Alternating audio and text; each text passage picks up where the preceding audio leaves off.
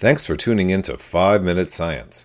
On this show, we discuss interesting science developments or topics in 5 minutes or less.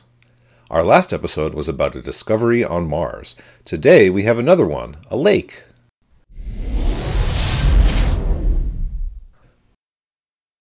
Another surprise on Mars was revealed yesterday.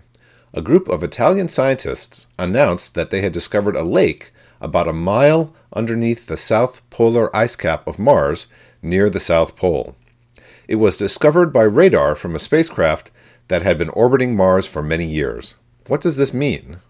First, it's incredibly exciting to imagine a lake of liquid water that close to the surface of Mars we know that life is found nearly everywhere liquid water is found, so this lake is a tantalizing hint of a possible location of life.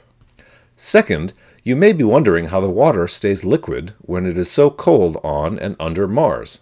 The measurements suggest that the water is very, very salty, and we know that salt lowers the freezing point of water. This means that very salty water will freeze at much lower temperatures. Third, you may be curious about how we can explore this lake. Well, it's under about a mile of rock, which is very hard to drill through. Not impossible, though. It's not likely that we can explore this in the very near term, but you should be confident that people are thinking about it. The bigger picture here is that Mars is our next door neighbor, and the fact that two planets so close to each other have water on and inside of them is extremely promising for the availability of liquid water on other planets in and outside our solar system.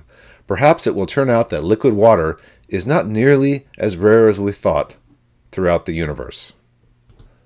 Thanks so much for listening, and we'll see you next time on 5 Minute Science.